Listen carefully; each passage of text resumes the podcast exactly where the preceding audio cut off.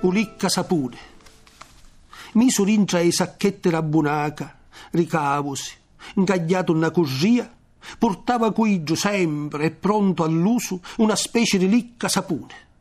E lo sapiano tutti, da mentre camminava, pumatuso, pissate, o sbarrachiava, con una pirata porta ru circolo e trasia tagliando con l'occhiazzi storti. Non ammazzavo mai, annuggio nella sua vita, né feci mai scantare un picciriggio. Solo una volta, mentre chi portavano a San Leonardo in picissione, si ci chiantava un costo per difenderlo e venne allontanato. Morse a 61 anni, muzzicato rilape. I frevi su tre giorni. A mattina era quarto giorno, so solo Pippa che l'assistia con sao letto. Ustinnigliaro, vistuto e senza scarpe. Pippa si l'allisciava. Ci assistimavo orincia, la sacchitteggia, olicca, sapone e s'assettavo a chiangere.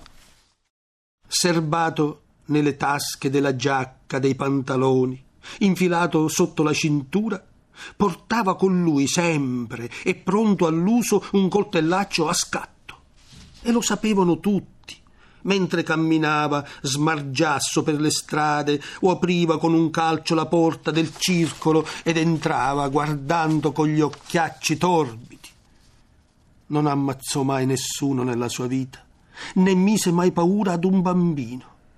Solo una volta, mentre portavano San Leonardo in processione, gli si piantò accanto per difenderlo e venne allontanato. Morì a 61 anni assalito dalle api.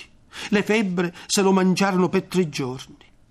La mattina del quarto giorno, sua sorella Giuseppa, che l'assisteva, preparò il letto. Lo distesero, con il vestito nuovo e senza scarpe. Giuseppa lo accarezzò, gli sistemò nel taschino del gilet il coltellaccio a scatto e sedette a piangere.